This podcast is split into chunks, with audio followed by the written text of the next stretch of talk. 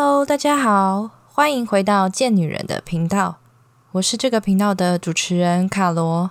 今年是二零二二的第一集，那每到新的一年，我们不免的就会想要好好的来规划一番，包括生活上啊、职业上，或者说你的健康、体能上等等，就看每个人对自己有什么样的期许。如果呢，你是第一次收听这个节目，这个节目是分享关于贱女人的大小事。希望我们可以一起将训练以及饮食融入生活，也希望能够让更多女孩不害怕健身，然后爱上健身。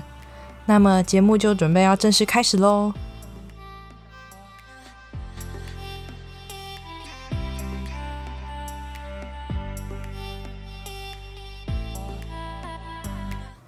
今天是第十一集，既然呢是新的一年。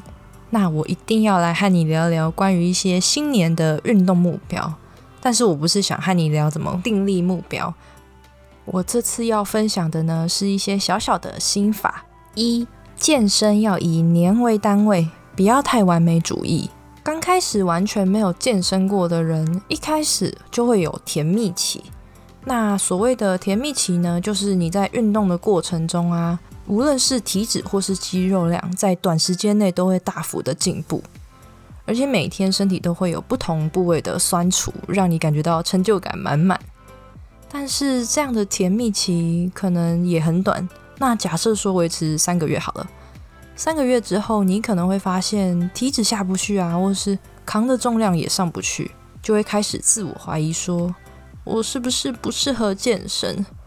这其实是我过去很常对自己问的问题，而这些问题啊，在我看过每年身体的对比照之后，就有了解答。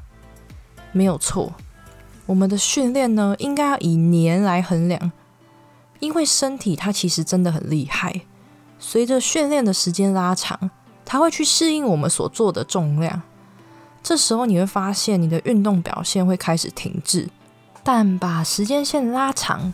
我们可以像橡皮筋一样保有自己的弹性，所以说健身的成效大多都不是一触可及的。大多人现在都讲求速度啊、速率、速效，在健身界最常见的，我想就是商人了吧。通常都会用一种标题叫做“五分钟练好马甲线”，或是只要喝什么茶，一个月就会瘦五公斤这种很浮夸的文案。那是因为啊，想减肥的人从来都没有变少过。如果说那么不费吹灰之力就能瘦下来，那他要怎么继续赚你的钱呢？我相信正在收听节目的你一定都很聪明，而且拥有自己的判断能力。这世界上很少有什么一步登天的方法，唯有稳扎稳打的练好基础，才能持续朝着正确的路迈进，对吧？第二个，与其计较吃，不如把训练品质提高。你在心里会不会有一些疑问？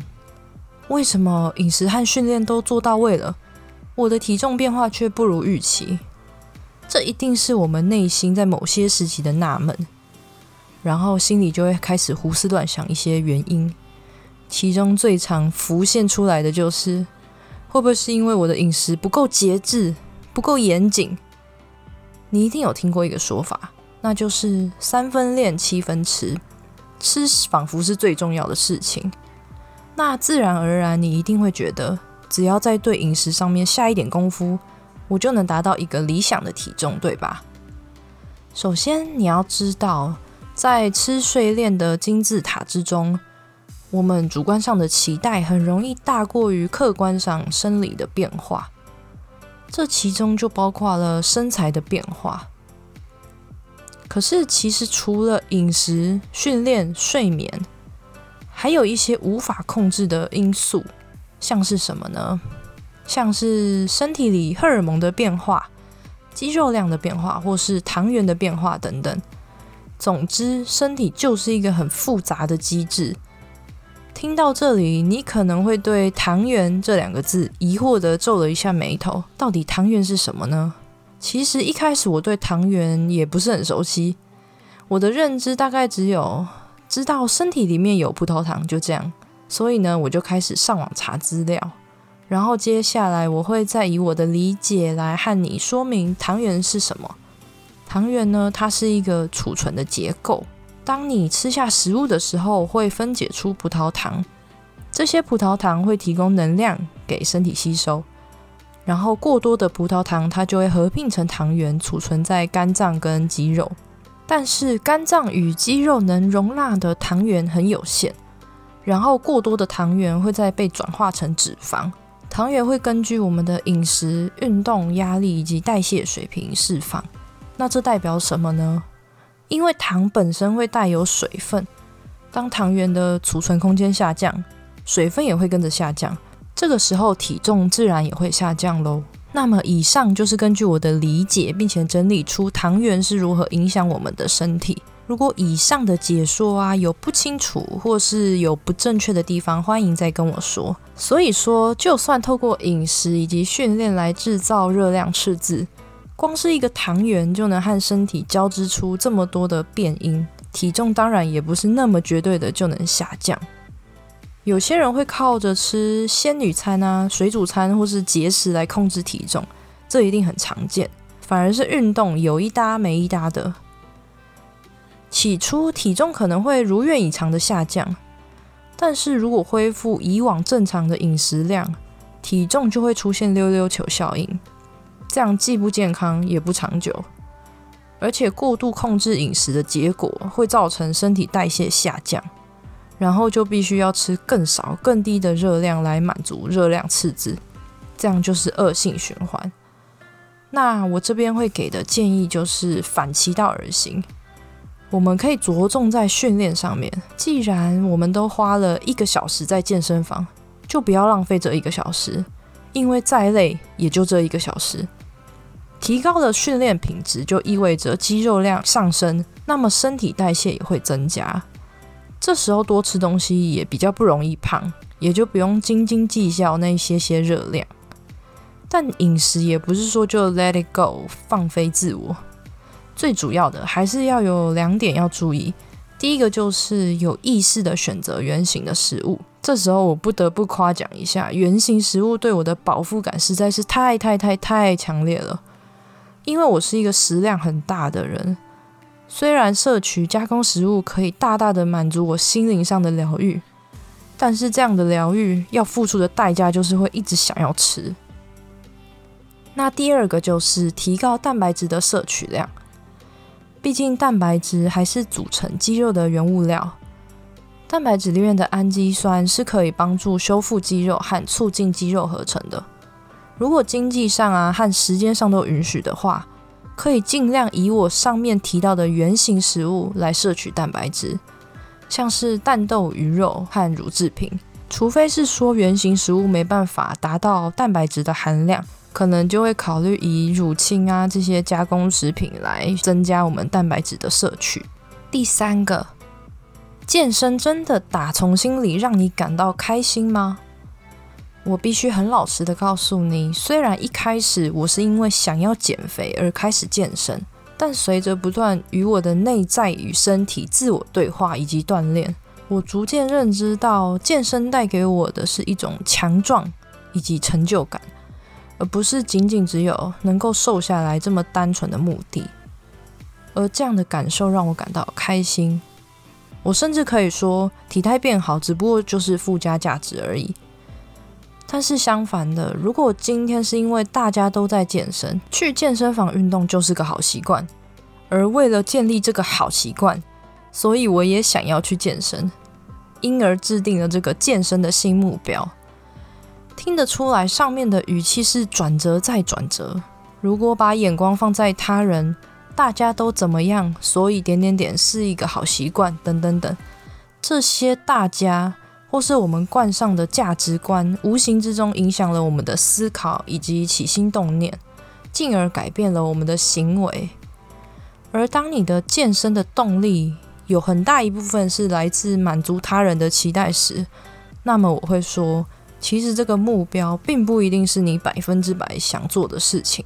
先厘清你为什么而健身。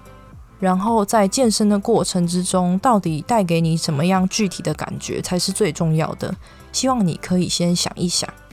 第四个，把计划当生日愿望许愿。生日的时候，或是看到流星的时候，我们可能会低头，然后双手合十，很虔诚的许下自己的愿望。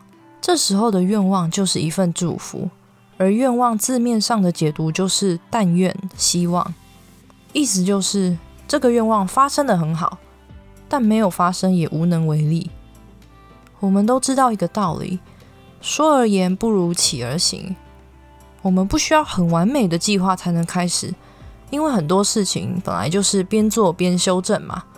就像是我录制这个 podcast，也是一个麦克风，我就直接开始了。所以说，新年的目标制定跟新年新希望，从心态上来看，根本就是两回事。前者是需要实际的行动。后者就只是一个祝福，一个想望罢了。所以说，我们可以把许下新年新希望改成说：我决定要在新年执行什么样的计划，而我相信具体的计划一定会比抽象的愿望更有方向。第五个，我们总说着没时间运动，却又在目标设定的时候不符合现实。我一个月要瘦三公斤。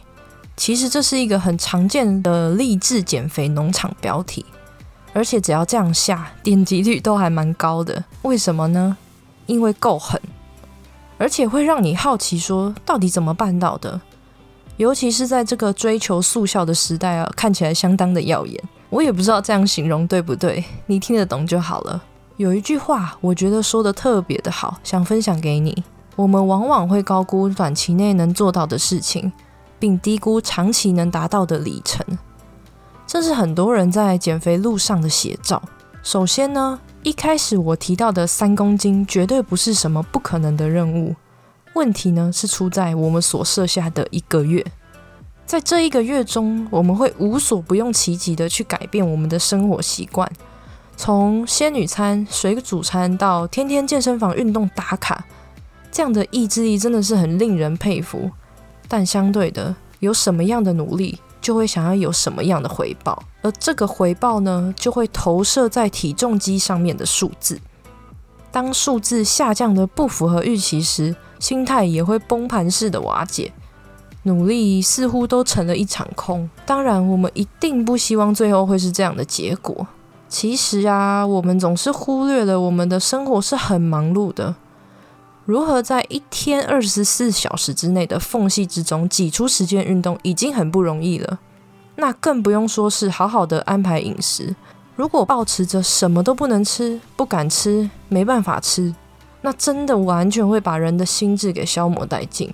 最实际的呢，是如何在自己的生活之中逐步改变心态、饮食以及作息，而不是这些不合理的减肥计划。最后，我想告诉你，我们不应该把所有的希望寄予在这全新的一年，理所当然的认为新的一年就会有新的展望。我们都还是得好好的面对现实，接受自己的状态。但这并不等于自我放弃，而是我选择在对的路上循序渐进。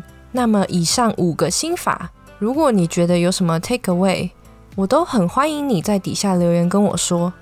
如果可以的话，想要请你在 Apple Podcast 上面帮我打五星，并且评论你觉得对你来说最有收获的地方，这对我来说会是一个很大的鼓励，而且这样我也会知道我有帮助到你，并且创造出更好的内容。最后的最后，你一定要记得，You can be strong and sexy。那我们就下次再见喽。